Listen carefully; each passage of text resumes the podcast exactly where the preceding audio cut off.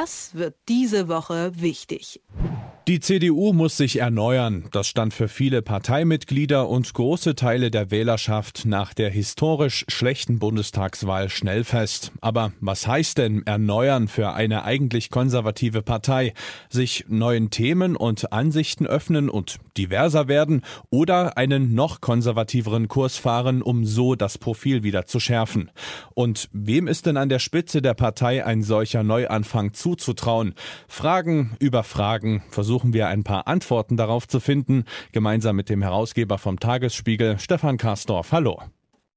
Guten Morgen. Ja, wieder richtig große Volkspartei werden. Wie kann das denn gelingen? Was will denn das Volk? Also, erstmal ist die CDU ja schon eine große Volkspartei. Mehr als 400.000 Mitglieder hat sie. Das sind schon viele. Mhm. Und da gibt es ja nicht so viele. Also die Sozialdemokraten sind auch nicht stärker. Das ist das Erste. Das Zweite ist, die zu mobilisieren, die wieder zu interessieren für Politik und für die Veränderung der Gesellschaft. Darum geht es. Und das muss natürlich mit neuen, mit anderen Gesichtern passieren, als wir sie jetzt kennen, denn sie brauchen schon wieder einen neuen Vorsitzenden. Ja, und äh, okay, also der Vorsitz ist ein Punkt, aber vielleicht ja dann auch irgendwie ein Stück weit die Inhalte. Wie punktet man denn? Also gerade im Kontext der heutigen Zeit betrachtet, sollte man vielleicht konservativer werden, um ja der AfD so ein bisschen das Wasser abzugraben, oder sollte man sich vielleicht doch ein bisschen weiter öffnen und ich sage jetzt mal eine progressivere Politik in Angriff nehmen? Also ich glaube, dass die CDU ja in der zurückliegenden Zeit schon auch moderater, sozialdemokratischer, naja, sagen wir, breiter geworden ist. Mhm. Konservativer kann heißen, und das wird dann falsch verstanden, rechts zu sein. Und rechts, da steht die AfD. Das ist ja landläufig immer so eine Vermischung von Ausdrücken. Also konservativ ist gleich rechts. Nicht notwendigerweise, denn man kann auch konservativ in strukturkonservativ und wertkonservativ unterteilen. Mhm. Was die CDU schaffen muss, ist die Breite in der Mitte zu schaffen. Das heißt, wenn sie sagt, sie sei konservative, dass die Menschen nicht gleich denken, sie werde rechts und wolle sich zur AfD hin entwickeln.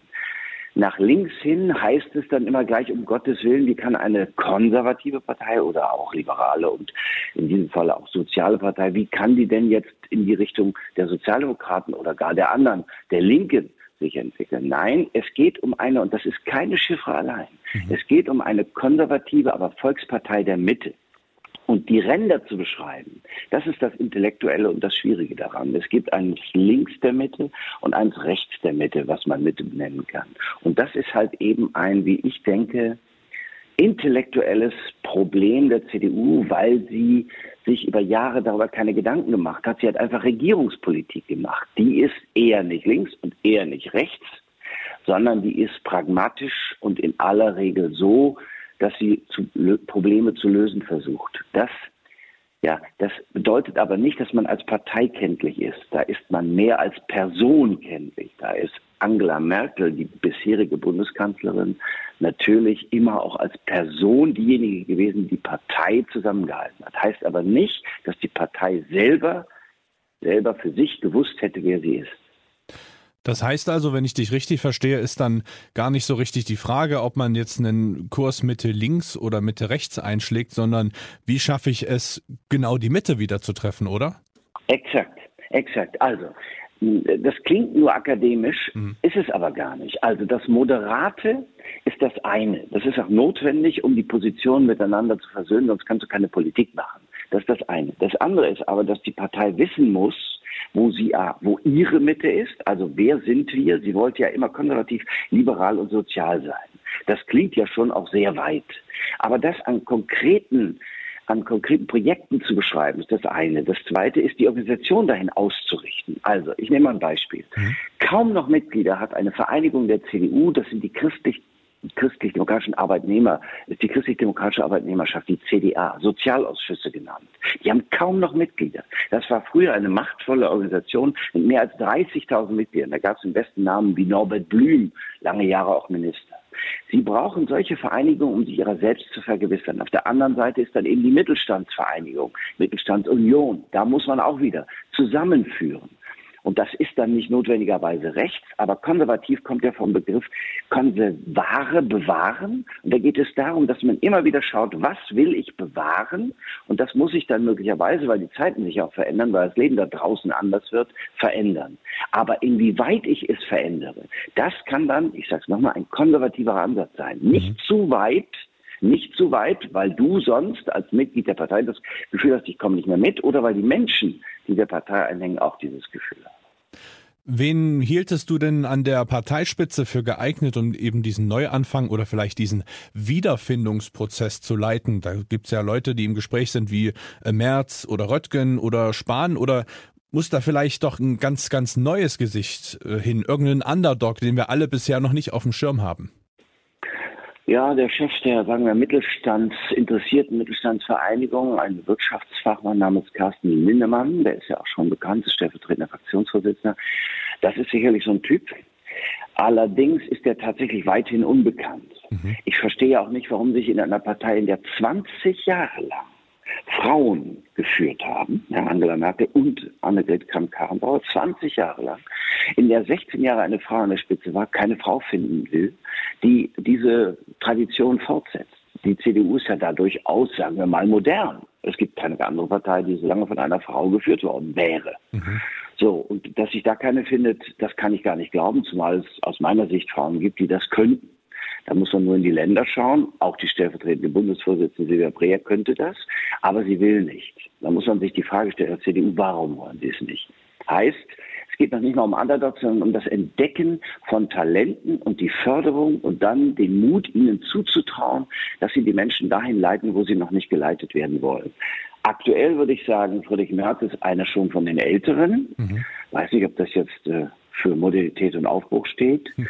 Norbert Röttgen ist einer von den Älteren, da gilt das Gleiche. Also gucken wir uns die ganze Reihe an, dann denkst du, puh, kennen wir die nicht schon alle? Wollen wir die wirklich? Einzig Jens Spahn ist noch jung. Und die Frage ist, ob er ein Team zusammenstellen kann, das ihn unterstützt in dem Wunsch, die Partei zu führen. Denn er ist nicht notwendigerweise einer, der alle abholt. Das haben wir ja gemerkt. Außerdem ist er durch diese Zeit als, um, als Bundesgesundheitsminister durchaus auch beansprucht, will ich mal sagen, in seinem Ruf. Nicht mhm. alles ist gelungen. Und ob das dann für die Partei gut ist, das muss jeder für sich selbst beurteilen. Ja, du hast schon eine wichtige Frage gestellt. Wen wollen wir denn da an der Spitze haben? Und das ist ja auch, denke ich, eine ganz wichtige Frage, die sich immer wieder die Mitglieder stellen. Und jetzt soll ja nun mehr Mitgliederbeteiligung möglich sein. Ist denn das für so einen Findungsprozess gut oder führt das nach außen hin nur zu noch weniger Geschlossenheit als ohnehin schon? Also da denke ich jetzt an die SPD. Da hat man sich ja damals über das Vorsitzcasting ziemlich lustig gemacht. Ja, also die haben ja einen, also da kommt es auf die, sagen wir mal, Steuerung an. Sie haben ja einen klaren Weg vereinbart und das ist gut. Sie haben ein klares Verfahren, noch besser. Und sie versuchen außerdem auch noch den, sagen wir so, die Zahl der Bewerber nicht so groß werden zu lassen, dass nachher äh, unendlich viele Schlachten notwendig sind. Denn das führte natürlich auch zu Verletzungen. Nein, ich finde es ganz gut. Außerdem es ist in diesen Zeiten so, du musst die Mitglieder beteiligen. Also die Partei leidet, und das sind ja nicht nur die Funktionäre, die leiden, sondern auch das einfache Mitglied. Und wenn das jetzt endlich mal die Chance hat zu sagen, ach, ich möchte X oder Y, mhm. dann ist das sehr gut, weil es motiviert. Ich kann mitentscheiden. Meine Stimme zählt, wenn ich das will. Und die Partei ist gut beraten, dann selbst wenn sie die Voraussetzungen ihrer Satzung nicht hat, darauf zu hören. Also, sie machen eine Mitgliederbefragung. Die Mitgliederbefragung hat ein Ergebnis. Das Ergebnis wird auf einem Parteitag gewissermaßen abgesegnet. Und so kriegst du auch die Menschen zurück. Du kriegst die vielleicht erstmals dazu, sich wieder für ihre Partei zu interessieren und zu sagen, so Mensch, ich kann an einer wichtigen, wichtigen Grundlagenentscheidung teilhaben. Und das ist, glaube ich, die einzige Chance. Die Sozialdemokraten, ja, das war eine lange, lange Veranstaltung, aber es war wahrscheinlich auch ganz gut, um die Partei, wenn man rückblickend schaut, wieder zu sich selbst zu führen. Du mhm. musst auch das Gefühl haben, ich bin dabei, ich gehöre einer großen Gemeinschaft an, wir haben ein Ziel. Und wenn sich das nicht in, ab und zu in irgendwelchen äh, Projekten manifestiert, dann wendest du dich ab und sagst, ach, ich habe so, so nichts zu sagen, warum soll ich mitmachen? Die wollen mich ja gar nicht. Ich kann hier vielleicht im Ortsverein was machen, aber alles andere interessiert niemanden. Jetzt finde ich die Frage nach dem Faktor Zeit auch ganz interessant. Also du hast gesagt, bei der SPD hat das ein bisschen länger gedauert, war vielleicht gar nicht so schlecht, dass man sich da jetzt ein bisschen mehr Zeit genommen hat.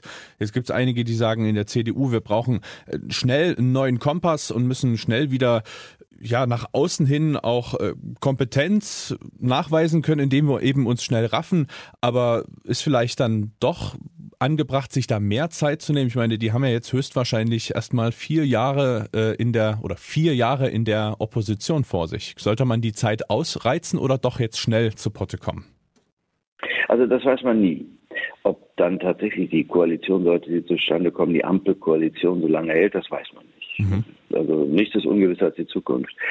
Aber das andere ist, dass ich auch finde, dass die CDU durchaus, wie sagte Gerhard Schröder, der frühere Kanzler Sozialdemokrat, immer tariffähig sein. Also sie sollte sich schon bemühen, eine Führung zu haben. Danach der Prozess, das ist wieder was anderes. Also ich glaube, dass sie nicht so sehr viel Zeit hat. Also die Ampel verhandelt und plötzlich regiert sie und dann gibt es eine Opposition, die immer noch taumelt und sich sucht. Nein, ich glaube, dass sie sich jetzt vergewissern muss und sagen muss, das ist der Mann, die Frau, mit der wir in die Zukunft gehen wollen. Und wir wollen um sie herum ein Team aufbauen, um diese Person.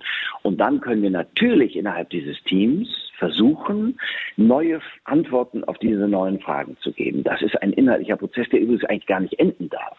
Denn jeden Tag kommen neue Fragen hinzu.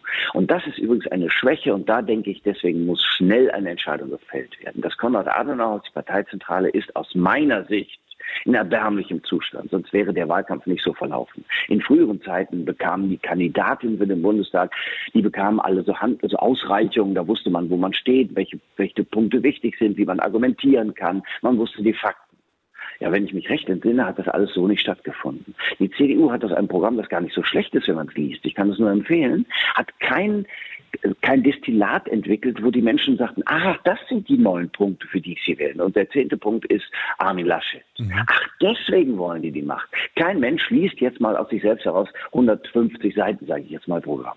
Keiner liest 100. Aber jeder würde verstehen, wenn so ähm, Kernpunkte aufgeschrieben worden wären. Und das gehört in einen Wahlkampf. Nicht alles erleiden, sondern gestalten. Auch Angriffe der anderen kontern können, gehört zu einem Wahlkampf. Und ich kann mich nicht entsinnen, dass die Parteizentrale der CDU als Wahlkampfzentrale gedient hätte und dass die dann tatsächlich im Wahlkampf wahrnehmbar geworden wäre. Frag dich in deinem Bekanntenkreis um, die werden, äh, die werden alle, oder schau dich um, die werden alle sagen, ja, hat es überhaupt einen CDU-Wahlkampf gegeben? Ja. Und das zum Beispiel äh, ist wichtig, weil Wahlkampf das ist ja kein Schlachtengetümmel, sondern das ist auch ein Wettbewerb um die besten Ideen. Wahlkampf heißt kämpfen darum, dass die anderen mir folgen wollen. Leite mich, wohin ich noch nicht geleitet werden will, mit Argumenten. Und die kamen alle nicht. Deswegen braucht es eine Führung, die sagt, so, und jetzt wollen wir mal damit anfangen und das möglichst schnell, damit wir den Menschen eine Alternative anbieten können, für den Fall, dass diese Regierung, die da entsteht, gar nicht so lange hält, wie sie halten will oder soll. Einschätzungen vom Herausgeber vom Tagesspiegel Stefan Karsdorf. Vielen Dank für deine Zeit. Gerne doch. Das wird diese Woche wichtig.